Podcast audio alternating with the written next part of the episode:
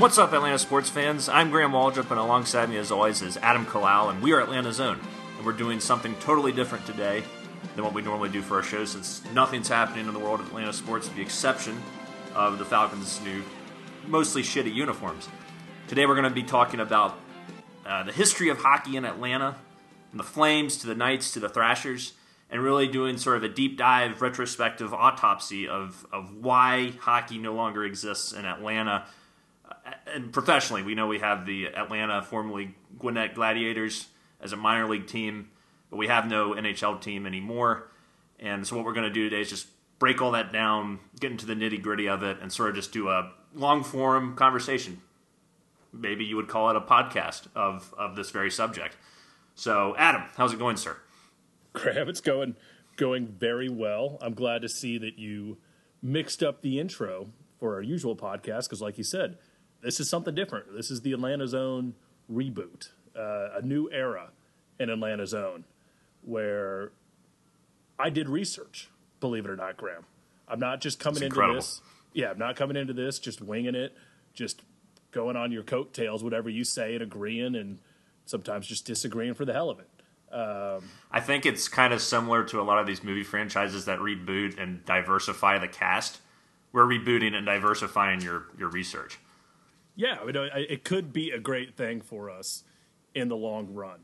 Uh, the general idea was to just pick a larger topic in Atlanta sports history, and then we both research on our own. So Graham and I haven't discussed any of this together yet, and uh, we're just going to see what we both found and come together and discuss it. And this Thrashers plays, I think it's a great place to start. Uh, I know there are a lot of hockey fans out there and uh, but it's more than just a hockey story. It's it's uh, it's just classic, true to Atlanta shit with uh, the reason we don't have this team. And yeah, because there's a lot of connections that um, the Thrashers have to the rest of the city of Atlanta in terms of ownership groups from Time Warner, who at the, the time owned the Braves, uh, Hawks, and Thrashers at one juncture in the early 2000s and uh, so and then to the Atlanta Spirit Group, which bought the Thrashers and, and the Hawks. So this is all interlaced. I mean, the only people that weren't really affected by any of this was the was the Falcons. Right. So we'll we'll get we'll get going here. Uh, just before we get started, wanted to say that if you do have topics, we're open to it. Another thing we're thinking of doing next is uh, diving into the history of the Olympics coming to Atlanta. I think that's another one of these long, convoluted stories. Um, and a lot of heroes of that story, a lot of villains. So we'll dive into that. Uh, good, good users, longtime users, uh, Teddy Bowling, Sam Crochet, and Hugo are already before they even knew we were doing this deep dive. They've already started compiling a spreadsheet of what is now up to over like 120 of the just worst moments in Atlanta history, Atlanta sports history, or just like classic true to Atlanta moments. So we'll be able to dive into a lot of that, uh, probably with some help. But um, yeah, I think let's get going with this Thrasher stuff, Graham. See where it takes us. Cool. So we can start uh, in the beginning, Adam with the Atlanta Flames, who came here in 1972 and played until 1980 at the Old Omni. Yeah, it was it was definitely before our time, but it was Atlanta's first for, foray into professional hockey. Um, they had some momentum on their side. Uh, they had a Hall of Fame coach. Can't remember his name, but uh, he was like a championship player with the Bruins. Uh, when they started in 72. That was back in the days where they didn't have helmets. They had some pretty badass uniforms. I do know that oh, much yeah, about Cliff Fletcher. You, what's that? This uh, Cliff Fletcher. Was I right about the Bruins, uh, or did I just completely make that up? Uh, it was the Blues, actually. Yeah, He's the general enough. manager. Yeah, close enough. Who's going to fact check that one? Um, but I think they had one playoff win.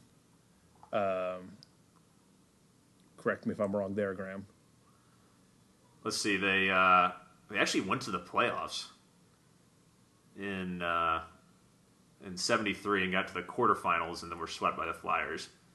Then they went some, to something called the preliminary round for the last five years, actually of existence, '75 through '80. So they got into the playoffs six times, but went two and 15 overall in the in the postseason. So Yeah, and I, I do know pretty what pretty true to Atlanta. Yeah, I, I do know what happened with them was um, attendance went down pretty significantly for them, um, and operating costs at the Omni went way up. So it was just kind of a straight financial deal that they had to get out. So they moved. I know they moved to Canada, um, Calgary. It was Calgary. Yeah, it became the Calgary Flames, and that was the end of our first uh, little intro to hockey in Atlanta. Seventy-two to eighty, that one lasted. Right, and in the meantime, we got a minor league team called the uh, the Atlanta Knights in the early '90s. I actually went to a bunch of those games, and I didn't know any better and thought they were in the NHL. Um, but that was at the Omni, and it was a really fun atmosphere. You had everybody the national anthem uh, when the the word "night" is it "night" in the national anthem, Adam? Yeah. Shows our shows how uh, great patriots we are.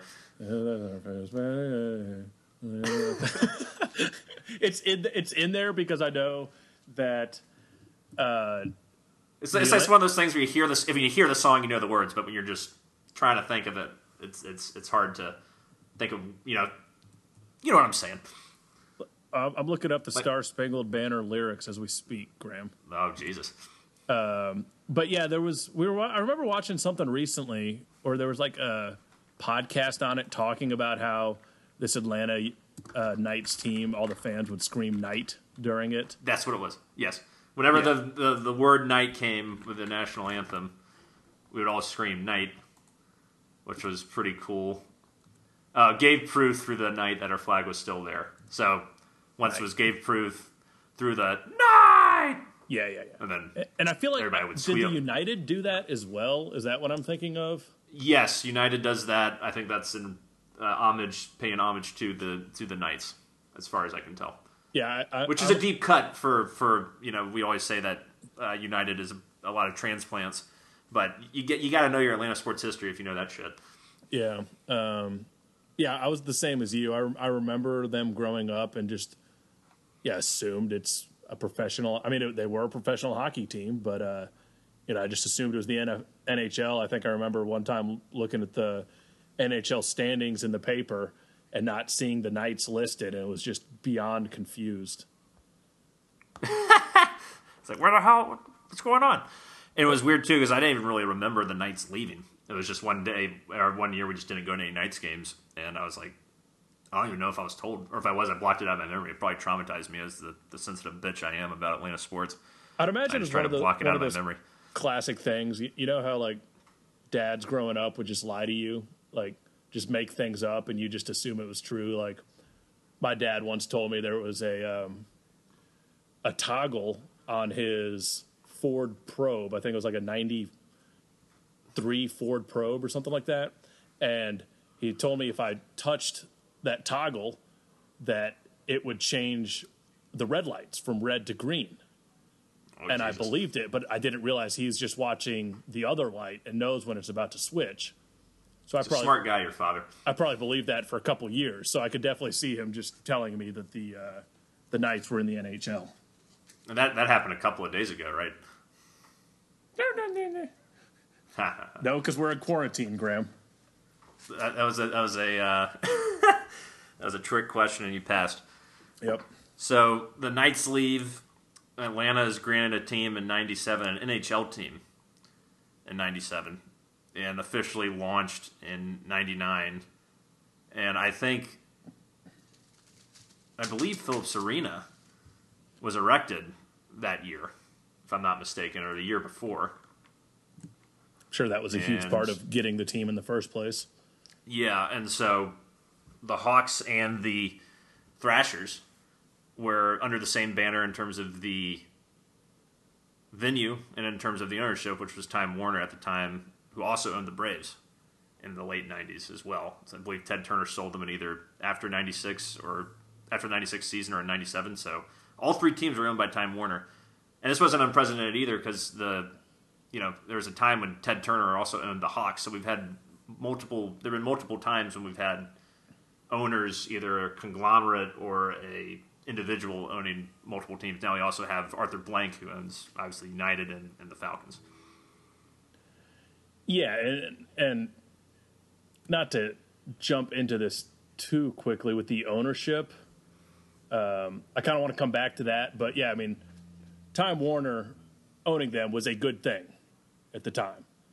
Um, but where things went hairy early on for this franchise was the merger between AOL and Time Warner. Um, you know, you, you're thinking this is this is early 2000s. AOL is everything. It's the uh, biggest thing in the world. Yeah, instant messaging. Instant messaging. Yeah. I think they were the first email. You've got mail. Uh, There's literally a movie called You Got Mail that was made in the mid to late 90s that was, you know, using that phrase. Yeah. As a major motion picture. Yeah, they're huge. So it seemed like a no brainer for Time Warner. Turned out to be a disaster and uh, one of the biggest mistakes in their company history. And so, two or three years, I think two, 2001, I believe, um, Time Warner had to sell the Thrashers and the Hawks. And uh, that's where the Atlanta Spirit come into play, but I think we can dive into that a little later. Um, wanted to start here with some of the. I mean, there's just so many true to Atlanta facts that I came upon here. Like, their first overall pick for the franchise was Patrik Stefan, who he's an overseas guy. I'd, I'd, be lying if I said I remember exactly where he came from, but he was supposed to be a huge scorer, and there was just a ton of hype around him. And he ended up playing in the NHL for like 15 years so you would think that's pretty solid, but he never once scored more than 10 goals. So it, it just, that's a terrible starting block. And Graham could go over some of the records that they had out of the, uh, the gates, but, you know, just flopping with your first overall pick for a startup franchise is, uh, it sets a tone. And it wasn't just the first overall pick, Adam. We had 11 draft picks that year, and they were all out of the league by 2011. So, you know, the the the the, the timeline of a, of a hockey player is actually pretty long. I mean, some guys played twenty over twenty years. Um, you know, it's a little bit longer of a shelf life for, for hockey players than maybe any other sport, major sport in, in America at least. And uh, so, just wrap your mind around that. I mean, that's kind of like you know that really shitty Thomas Dimitroff draft, and I can't remember what year that was. I think 2014 when all the players were out of the league in three years or whatever it was.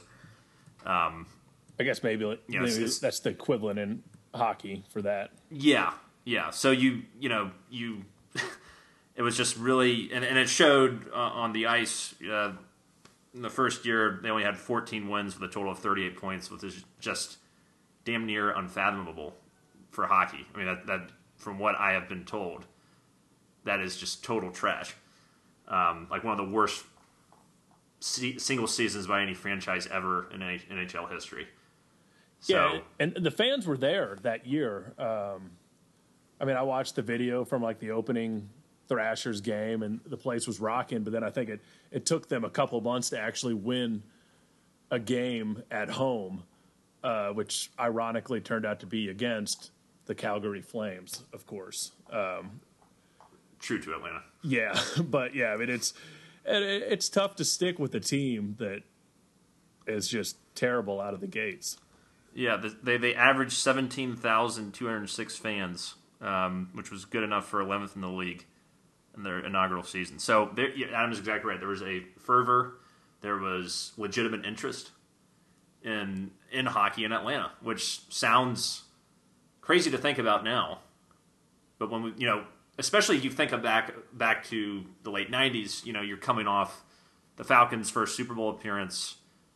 You're in the the heart of the the Braves' run where they won, you know, five NL pennants in a World Series or winning the division every year. So there was a lot of, I think, people wanted to have another team because it was like, all right, we're winning a lot. We're not winning, you know, the big one, at least at this current point in time, but we're we're on the brink of it. So it'd be awesome to have another team here to try and get a championship because at, at that point, you know, everybody was a lot of a lot of folks were all in on, on Braves and and Falcons, and I know the Hawks weren't doing that well, but you know, two out of your three teams before the Thrashers were coming in were coming off going to the World Series and the Super Bowl, so there was you know, the city was lit, and the Braves had already established themselves as a, a dominant force in baseball during that entire decade. So th- there was definitely an audience for for professional sports at the time in Atlanta and it just goes to show that winning breeds interest and new things um, you know especially if marketed correctly will always attract folks to uh, to a venue yeah and it's it's the same idea for every atlanta team that gets shit about not having fans showing up and like with this thrashers team in particular the fans were blamed a lot but I'm sitting here looking at some of these teams throughout the years that had um, lower attendance. Like just take for uh, 2006, 2007, Florida, Nashville, Phoenix, Boston, New Jersey, Chicago. these are teams that would go on to win Stanley Cups later on. Um, so and and also, yeah, I mean that just shows even in a city like Boston, if you're not winning, the fans aren't going to show up. Um, yeah, and we have you know we have reports from our our intern Jared, who's uh, who grew up in the New England area, who said you know he's always been diehard Patriots, but before they started going on their unprecedented run in the 2000s, you know the Patriots games were poorly attended, and no one really gave a shit because they never really won before. So this is not something. So I I, I do tire of the stigma of Atlanta being shit on when we've won one championship fucking what is it, 55 years at this point of having professional teams here. Um, it's just like every city will have your die has your diehard fans for sure, but the vast majority of, of cities, if you don't win, people aren't going to show up. I mean, it's just it's it's simple and it's been proven. No matter where you are, that's what's going to happen um, with the exception of maybe the Cleveland Browns. I mean, they always they show up; their fans are always there every every damn week. But it's few and far between. Those are the anom- anomaly types. Nine times out of ten, if you're not winning, people aren't gonna people aren't gonna be there. It, it was funny looking back at articles from like 2008, 2009, and see the same stuff over and over again. It's the same arguments, the same articles being written that are being written now about Atlanta sports, and uh, you know, it's it's a stigma that we're not going to shake for a while. But even back then, they were talking about like when we have winning teams, it's an amazing atmosphere. The Thrashers made the playoffs one time; it was rocking. Anytime the Georgia Dome was packed up, it was a place you did not want to play. Um, you know, now we now we got Mercedes Benz. That's a different story. But um, yeah, but I would say you know like you know, Fulton County Stadium in the '90s, there was nothing more intimidating than than that. Turner Field too, in the '90s, in the early 2000s. I mean, it was it was a great atmosphere, and that's not sugarcoating it. I mean, you go back and look at the attendance numbers. Fulton County and Turner Field. I mean, Braves were top five, top ten in attendance every every season. then start tapering off until we couldn't get out of the division uh, division series, and then when we went on that stretch we to make the postseason, it's like it makes sense that that would happen. I mean, it sucks, but you know, we are you know, majority of people are are a show me, prove it to me thing. Like if I'm going to spend my money on something, you got to have some some success. Exactly. So. Um, getting back to the Thrashers' early history here, yeah. Um, they had a little momentum going. Um, great thing about that terrible 99 season was they had the second overall pick in 2000 and they used that to draft Dany Heatley um, who was a big name in hockey for his entire career. But uh, you know a young stud and then you back it up in 2001 with the first overall pick and draft Ilya Kovalchuk. So they had two electric scorers on the same team two young guys um, building momentum with fans. I think attendance those years was on the up. Um, and then, of course, true to Atlanta, I think the next big um, landmark in this story is 2003. So they still haven't made the playoffs up to this point, but they've got a lot of excitement going. And then 2003, Dany Heatley gets in a one car accident in his Ferrari, and he has a fellow teammate Dan Snyder in the car with him. And Dan Snyder died five days after the accident due to infections related to the crash.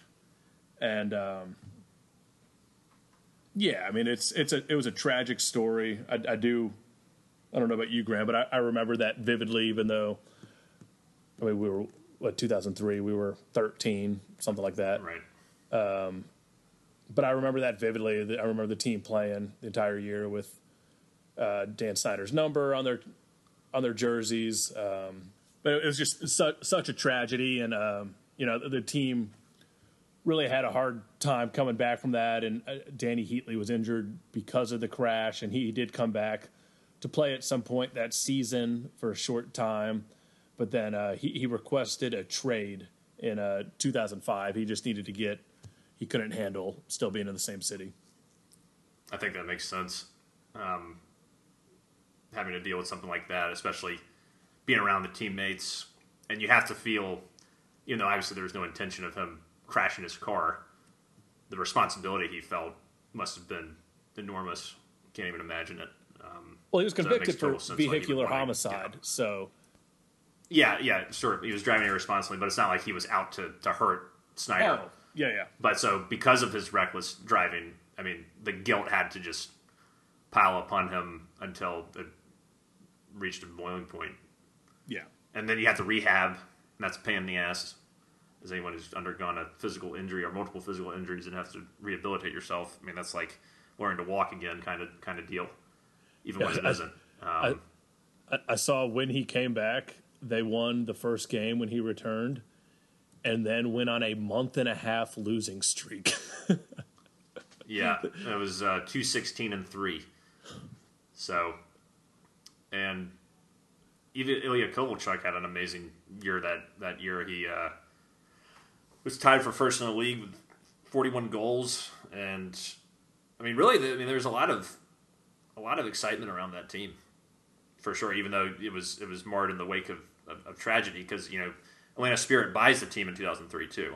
That's actually when they bought him. so it was combined with you know new ownership group and a team supposedly on the rise that was just completely negated uh, once Heatley got uh, was injured, and I think, and and of course Snyder's passing, but I think that you know they started off actually pretty well in that uh, and when that season started, and it's sort of like they were just sort of hanging around. You know, it wasn't like they were trash. They were sort of mediocre, but you know they were they started hot and started cooling off. And then, as we mentioned, the the horrible losing streak that happened late December to early February uh, really killed the season in 2003.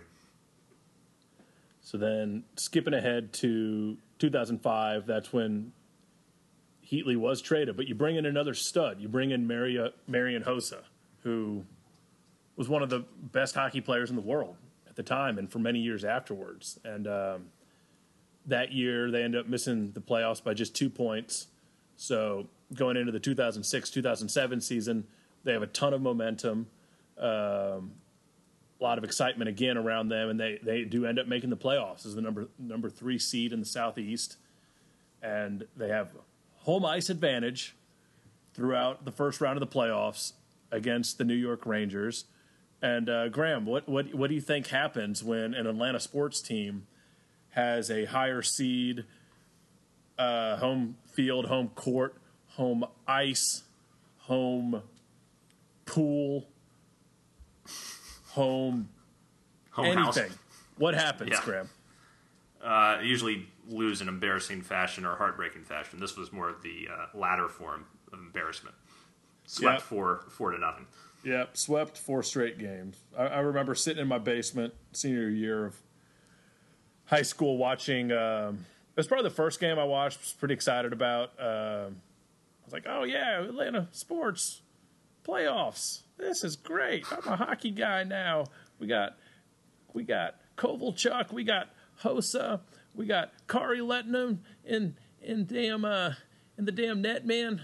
We're gonna be great. Watching on Sports South, and then uh Oh yeah. yeah, just swept. I have vague memories of watching of watching the, that series and just being like, man, woof.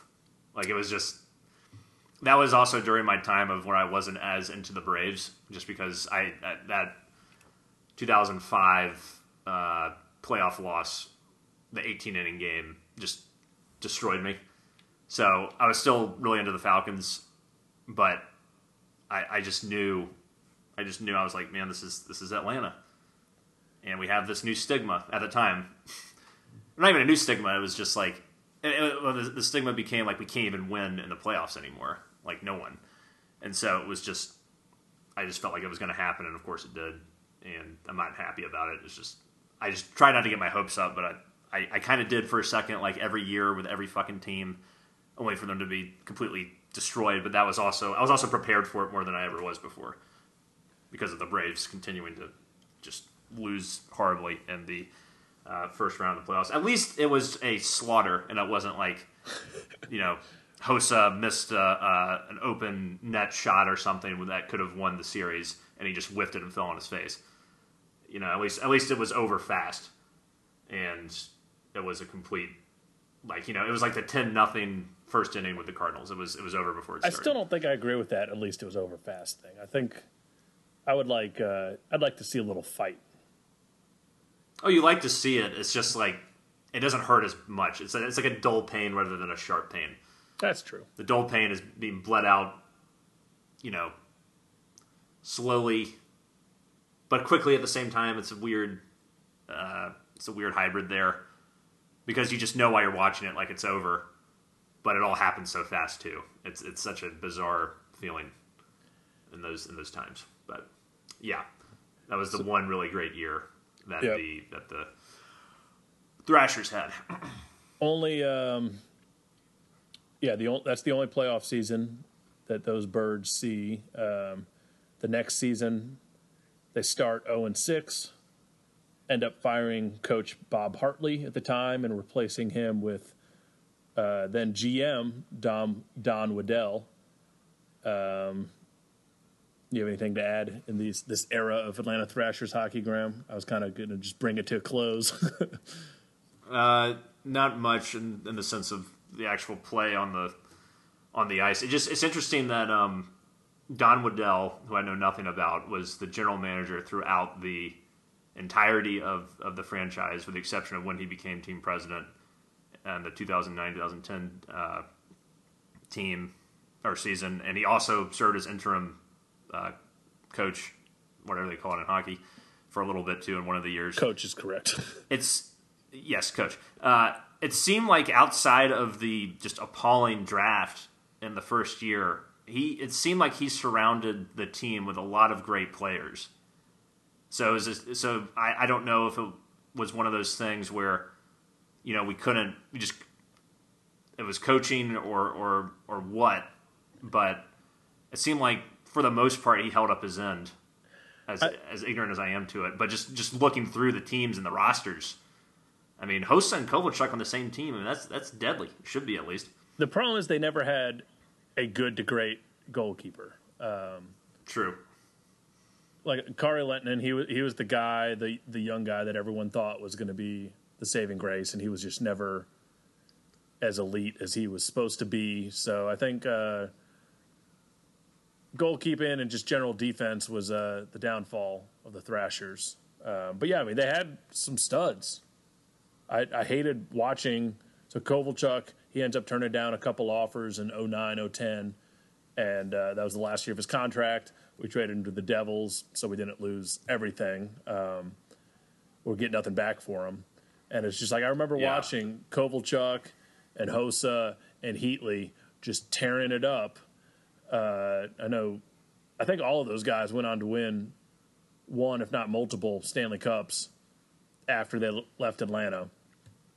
Good news is, kind of reminds me of a, a shittier version of the uh, of the Oklahoma City Thunder where you had like Westbrook, Durant, Yeah, Harden on the same team. Harden, you couldn't, yeah. couldn't get over the hump. They obviously had a lot more success, but this is the poor man's version of that. That's a good comparison.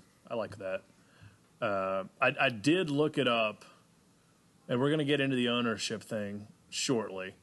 Um, so April tenth, two thousand eleven, last game of franchise history, five two loss to the New Jersey Devils. They end up moving to Winnipeg, who had a team before. They're very stoked to get a team again, and I have looked into the Winnipeg Jets history from 2012. Oh, well, I guess technically 2011, 2011, 2012 season to today, and they have not won a championship. So that's great news for us.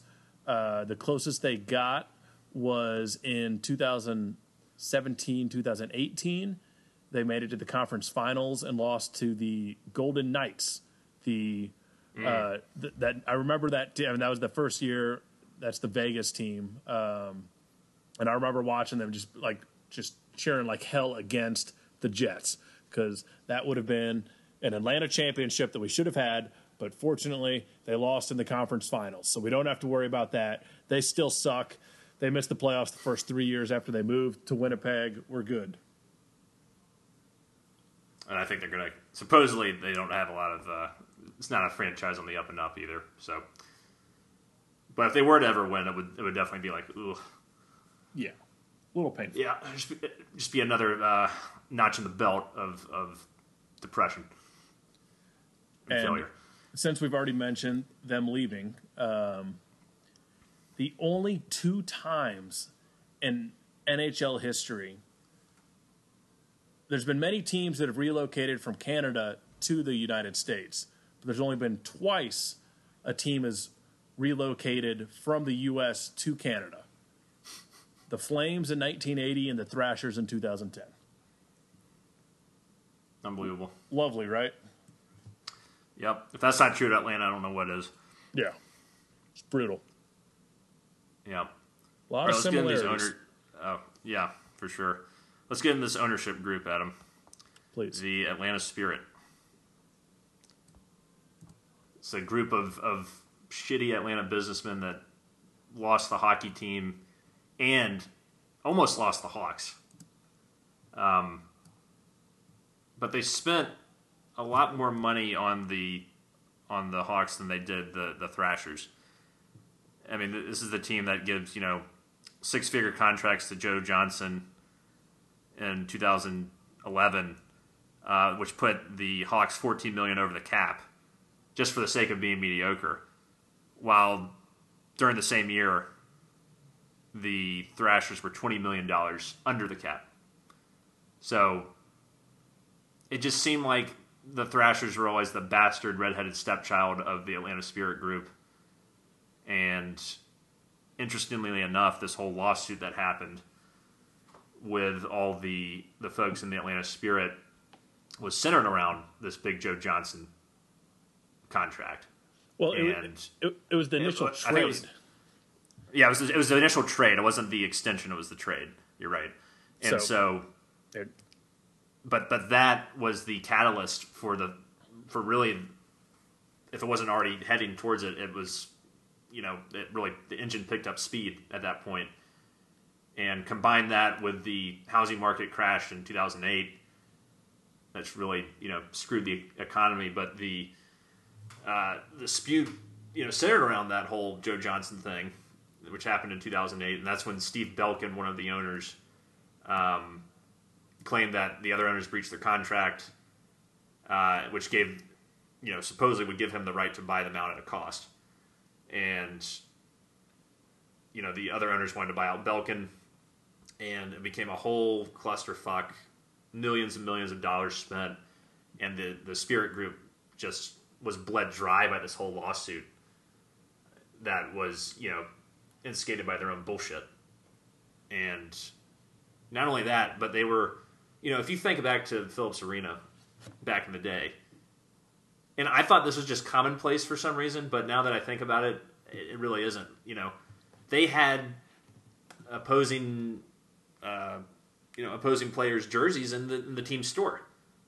because they knew that the the Hawks weren't drawing anybody and that the team was just you know decent at best, and so they were just doing all they could to try and make a little scratch by selling you know Kobe Bryant's jersey or Kevin Garnett or Paul Pierce or you know these big stars, and I just remember walking by one of the stores and it's just like a row of other um, you know multiple rows of all these different players across the NBA, name players, Dirk, Steve Nash, etc.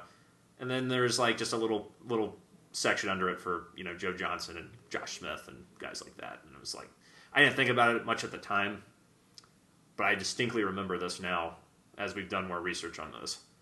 And this was also just uh, you know it's just one of the many signs of, of this ownership group not having their shit together and just sort of trying to get money wherever they could but it also is crazy to me that they gave Joe Johnson that contract extension, considering that he wasn't a Kobe Bryant type. He wasn't, you know, LeBron. You know, this is that's the kind of money back then that you give to one of those players, not to Joe Johnson, who was a very good offensive player, no doubt, but he didn't make anyone better around him.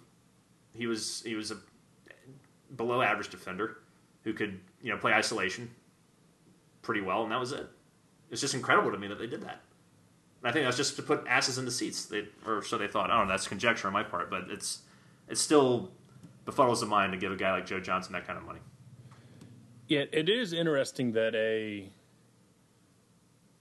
this ownership group. I mean, it was like what six, seven Atlanta businessmen, um, which just off the bat, you you instantly think too many uh, cooks in the kitchen. You know, um, yeah, it, was kind of just. Even though they did, yeah, they did have a majority owner, which was Michael Gearon, but it's still a lot of people uh, in the room. And the, the New Hawks ownership does this as well, but Tony Ressler, it's pretty clear that he he calls the shots, and he's definitely the face of the, of the of the franchise, as opposed to. Um, you know, Gearon and all those guys were just at each other's throats, but it seems like the Hawks now have a really nice, nice ownership group.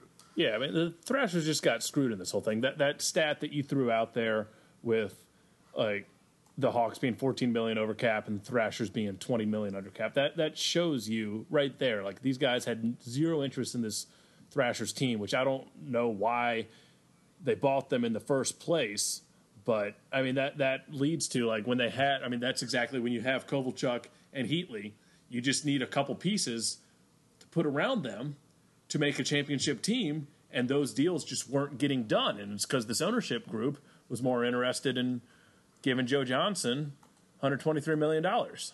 It's interesting when we think about how the Thrashers players may have perceived the ownership group because Kovalchuk, at least, was off- offered a ton of money at one point. He's offered a 12 year, $101 million contract and a seven year, $70 million contract, both of which he, he, he uh, refuted which caused the trade. You know, you, you were mentioning a while ago, but I mean, I don't know what the NHL, um, you know, what the market for players was back then, but it seems like a pretty good deal. I don't know, and I think you know, had things been better, and had we, you know, had had uh, the team really put, uh, you know, more pieces around around you know the three headed monster we discussed earlier, that maybe Kovalchuk would have taken that. Yeah, but I mean, when you lost him, you, I, it's exactly right. I mean, he sees these crazy bastards in court suing each other left and right over a basketball trade, and they're not even thinking about the hockey team at all. Like, yeah, you're not going to win a championship there. It's not going to happen. So I don't blame these stars for wanting to leave in their prime and win championships, which worked out for all of them.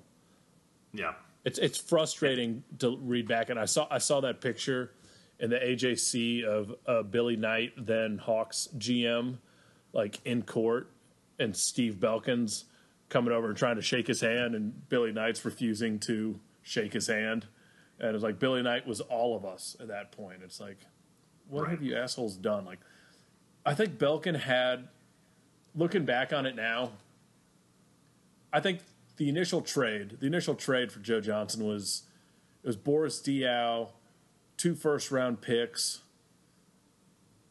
and may, may, maybe a lesser player I can't remember for Joe Johnson. Um, but that definitely did turn around the franchise.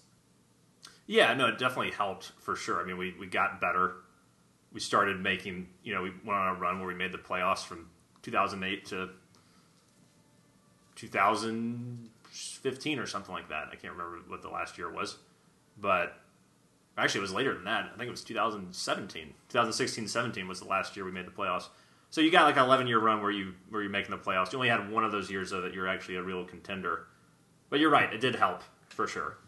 It's But just yeah, but you're right. The the re-signing that's the big issue. That was their big yeah, you should know at that point. You should know at that point that that's not the guy that's going to put you over the top because he'd been there for four years at that point. Even though he was good, it was like we need something else here, and this isn't what's going to put you over the top. And that's the kind of money you pay to a guy that will put you over the top, and he wasn't that guy. And I don't blame Joe Johnson for not for, for taking the money. I mean, shit, you give me 123 million, sure. I mean, he, Joe Johnson even said at one point, he's like, I don't really give a shit if, if, if fans show up or not. So he, you know, get your money, bro. Yeah.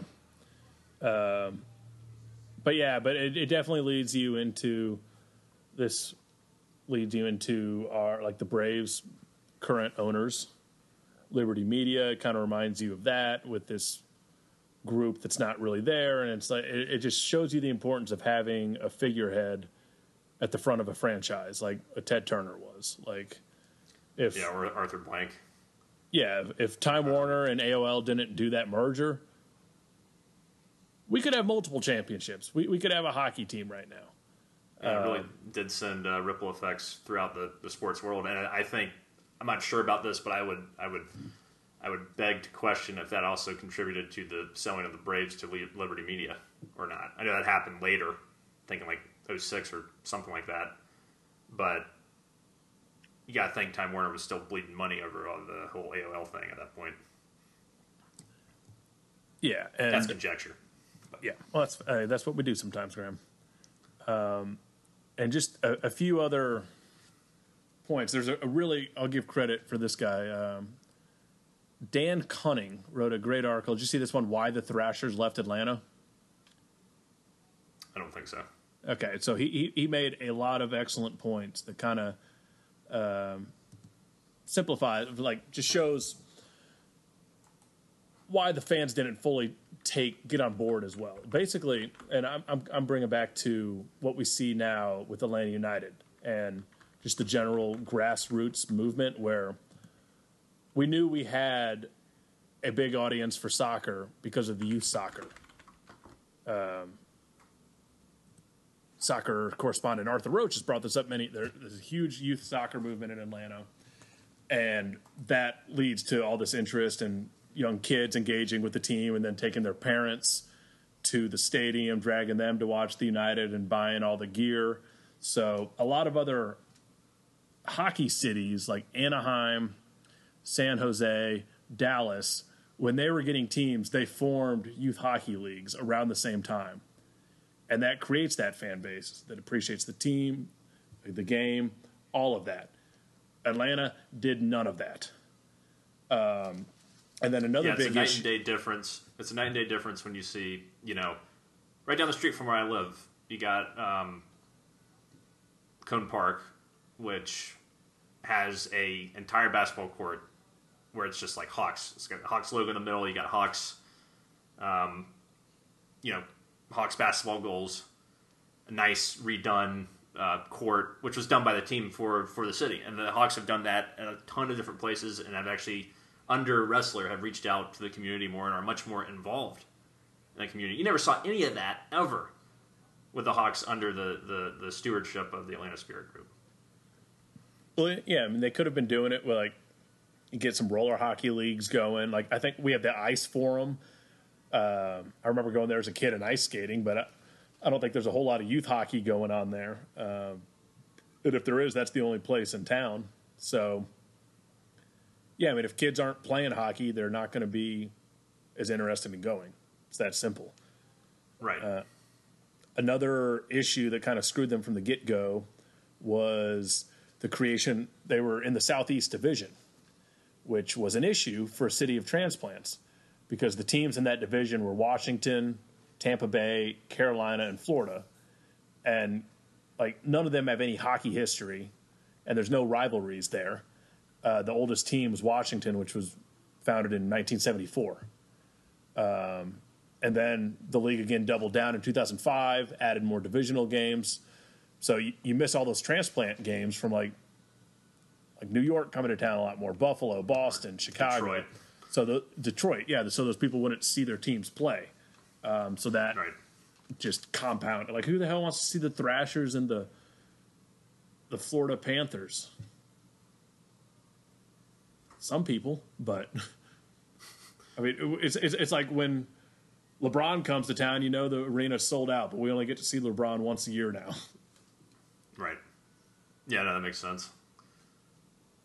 So I mean, there's just missed opportunities everywhere. And then we were supposed to host the All Star game in 2005, which was when you know that's right around our peak. We made the playoffs in 2006, but we lost that because of the lockout. Hey, you can't really control that though. Yeah, but but it just sucks. I mean, that's no one's fault. Yeah, but I mean, no. we got it. We we did get the All Star game in 2008, but it's it's like you've kind of after a couple shitty seasons, you lose people pretty quickly. So Yeah. that's kind of like us Atlanta losing the Final Four this year. That sucks. Mm-hmm. Like, but what are you going to especially do? if it's going to be in Mercedes Benz. Yeah. But um, here's another going- interesting. No, go ahead. No, no, you got it. I was saying there's another interesting tidbit when we talk about financial ramifications of all this stuff. Uh, the team's ownership group uh, supposedly supposedly lost 130 million dollars in the last six years, and a lot of that was due to the lawsuit going on with Steve Belkin. Yeah. So they were just hemorrhaging hemorrhaging money. Um, It- it's amazing that we still have the Hawks. Honestly, I don't know how the hell that happened. yeah, thank God. That would be that one would have been rough for us. Yeah. Yeah, I think we're pretty secure there. Hopefully. Yeah, no, especially with Tony Ressler being in here, you got other high profile investors like Grant Hill. I don't think there's any any threat of that. They just redid, you know, State Farm Arena or Philips Arena just transitioned to State Farm Arena. There's no chance in hell they would sell the team, or if they did for whatever reason, which would be mind blowing to me. But if they did, I don't think it would be leaving. The, the Hawks would not be leaving Atlanta. Yeah. So that's kind of the story. Uh, True North Sports is who ended up buying it from us in uh, Canada, and um, that was the end of it. And the NHL did hit the Atlanta Spirit with uh, a sixty million dollar relocation fee, as just kind of like a screw you guys. You really, it's not normally that high, so. Yeah. No, So they, did. They, so I, so they didn't even get most of the money that they got from the sale of the team. So it's just it's Right. crazy. Yeah, I remember when this whole thing was happening with the Thrashers. There was a lot of rumors that the, the Hawks were going to move to Seattle because the, the Sonics had left, the Supersonics had left uh, Seattle pretty, I think, within the last few years Yeah. of uh, 2011. I think they moved in like 08 or 09 or something like that to Oklahoma City. So there was a lot of rumors about that. And I was really nervous that we were going to lose the Hawks too. And, you know, when things like that happen, you think about what that means to the city in terms of, like, you look at what, especially with the Hawks, when under under the Atlanta Spirit Group. I mean, attendance was pretty bad after that, even though we had a decent team, because we knew what we were getting. It was just like it was just like the Braves. They're going to make the playoffs. They might win a round. This isn't a this isn't a team that's really trying to win anything. And it wasn't until Danny Ferry was brought in and Budenholzer, which I will ad, will admit it was under that happened under the, the Spirit Group was when things started to, to turn around. Um, and that's when you know attendance went back up because the Hawks won like 18 straight games in January and were the, the toast of the, the Eastern Conference for the whole year. It was because the team kicked ass. And it's like, what, what am I? Am I supposed to go out and see a, uh, support a, a a team that has no chance? I mean, yeah, I like. I, I we went to plenty of Hawks games, but you know, you and I are different from the common man. The common man went out and saw the Hawks that whole damn season because they were so such a thrilling brand of basketball. So, I hope this can lighten the stigma of the Atlanta, you know, Atlanta fans aren't real fans kind of thing. Yeah, and I remember like when this happened, when we lost the team. Whenever someone would come up to me, and be like, "Oh man, I can't believe we lost the Thrashers." My initial reaction was, "Well, did you go to any games last year?" Well, that's why they left. But it's like it's such it's such a bigger story than that. Yeah. and this like just shows you like, especially looking in hindsight, um, what ownership means to a sports franchise. Like I, I kind of Paramount. I kind of always go the lighter route with Liberty Media uh, in relation to the Braves. Um, but Liberty Media is not, they just don't give a shit about the Braves. They're not like openly keeping funds from the Braves. It's, uh, it's a different deal for sure. But uh, Right. They're you not. think, Graham. Yeah, they're they're definitely chintzy, but at least they're not deconstructing as a as a company and completely destroying the Braves. It's not like the Braves are in a shitty position or anything. Yeah. Um, Yeah, I prefer hands off versus all hands in, like the Spirit did here. I think you got to have a like a kind of like to me Arthur Blank is way too hands on. To me, Liberty Media is way too hands off. I think there's some sort of sweet spot, like with Ted Turner during the Braves run when he wasn't, you know, in there managing games in the '80s and shit like that, but in the '90s, where you know you get the guys in place that you need. You have Bobby Cox, your Schuerholz, um, and you let them do their jobs, and you just give them money. I mean, I remember um, reading an article before. Well, I, I didn't read it. I read it recently. I didn't read it when it happened, but there was some somebody I was interviewed, I think, in the AJC, who's worked in maintenance at um, for the Braves for like 30 years or something. And he's like, whenever anything went wrong, any department, didn't matter if it was maintenance or something else, you know, we would just let Ted know. You know, he'd be walking by and say, "Hey, Ted, we need some money for to fix something," and he'd be like, "Sure, how much do you need?" You know, he, he was just like, "Whatever it takes," kind of Yeah. thing. But I'm going to let you do what you're going to do. I'm not going to sit. I'm going to give you the money, but I'm not going to sit over your shoulder and and watch you do it. And I'm not going to tell you how to do it because that's your job. But if you need it, I'm going to give it to you. And I think you need that kind of. That's the kind of owner that I've always I've always loved. Is, is Because somebody he who trusted is- the, trust the people that he puts in his organization. Right. Exactly. He didn't. He didn't hover over their shoulder. I mean, I think if you do that, I mean, who likes being at work and you're, you know, you're at your computer, and the boss is hovering over your shoulder watching you work, or telling you you should do this or that when you're trying, you know, well, it's like, all right, you know what, you just do it yourself then. Nobody wants that. Doesn't matter what profession you're doing. I mean, it's okay to be a little hands-on, but you, can't- it is, a tricky balance. Also, it's easy to sit here and say that, but I mean, he, you're exactly right. Did the right thing. He, he hired the folks he thought could do the job, and then he let them do it. And if they needed it needed to be changed, he made a change. But it wasn't. He hadn't have his fist up the ass of everything.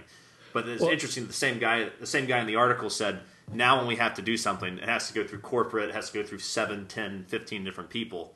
But with Ted, it was like you just got your money. Yeah, you you, also got to think do. like since they knew Ted, whoever this maintenance guy was, like Mm-hmm. they respect him and they're not going to screw him over as well. Like they want to try to do things more efficiently because they see this guy writing a check versus oh, it's just some random corporation. That'll be fine. Um, interesting. The only little uh, last random fact I have on the Thrashers, and this might be the only place they exist in the NHL history book, is uh, the opening day of the 2010 2011 season. They made history by having five black players on their roster at one time. Wow, Yeah, pretty wild. that Um, is wild. I haven't fact checked that to see. I mean, I have fact checked it, but I don't know if that's been beat. But at the time, they made history. So put that one in the rafters. It's actually quite commendable. Yeah, yeah. I think a lot, a lot of a, a couple of those guys came over in the Kovalchuk deal. But Yeah. that's So think- that's that's what I got on the Thrashers, Graham. Cool. Yeah, same here.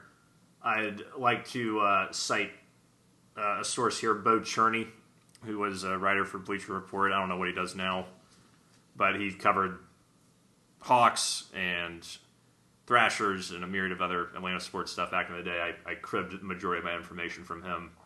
So I'd like to uh, just give a shout out to Bo Cherney, wherever he is, and say thank you for your uh, in depth reporting. certainly contributed a lot to the show.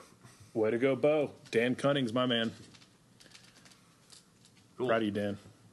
He actually updated his page January 3rd of 2020. So Yeah, a bit more recent articles. I was I was going through like 2003 and 2011 and 98. I was looking at old stuff. Yeah, yeah, this is uh, definitely old, but he, he's like updated it with like um, NBA approved the sale of Atlanta Hawks to ownership group led by Tony Ressler and things like that. So Well, everybody, we hope you're you're staying safe out there, and we know this uh, time sucks. We hope we can help uh, contribute to a little bit of escapism here with this Thrashers retrospective. We hope you and your your loved ones are safe and, and healthy, and we will see you maybe next week or the week after. We'll just see how it goes. hey, we know we'll have content. We have all the content of the world now. We don't Yes. have to rely on what Atlanta sports do currently. Because we're not going to talk about those stupid Falcons uniforms, Graham. I love how anti just talking about it. You. You don't even have an opinion on the uniforms. You just don't even want to discuss it. No, I think that's great. they're uniforms. They're going to show up to play. I don't care what they're wearing. That's kind of my thought on it. That's my like they opinion. Be naked for all I care. Yeah. Like I don't like the uniforms, but I don't really give a shit either. So They're a little XFL but uh, yeah, it feels like Division Three shit. But everyone hates things at first, and then you don't realize it. So yeah, I think we'll just get used to it. exactly, and that's is cut it off. that yeah, that's all we have to say. If, if it weren't for our deep dive, we would have been like we would have stretched that to thirty minutes. Right, and it would have been awful, Yeah. beyond awful. All right, until next time, everybody, rise up, stay in brotherhood, chop on, unite and conquer, and remain true to Atlanta and believe in Blue Land. Hospitality. Hospitality.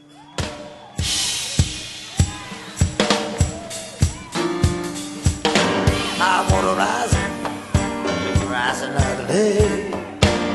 All the gold and being stolen away. Turn out looking east and west from room of his mind. Kansas City, 12th Street and Vine, nothing staring down. I wanna live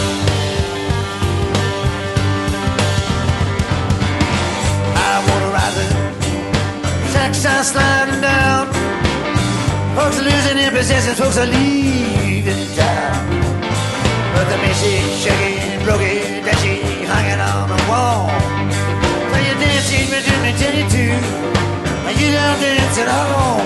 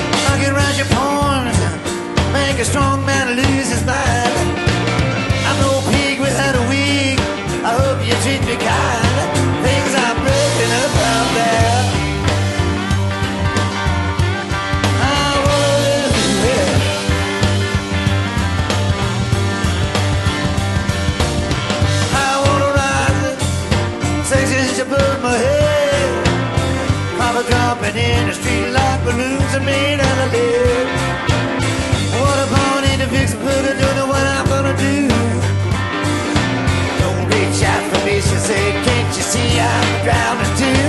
Things are tough out there. I wanna live everywhere. George Lewis, he told the Englishman, the Italian and the Jew. You can't open up your mind, boys, ever conceive of the point of view. They got Charles Darwin chopped out there 5. But just to Hashem. I want him dead or alive. Either one, I don't care.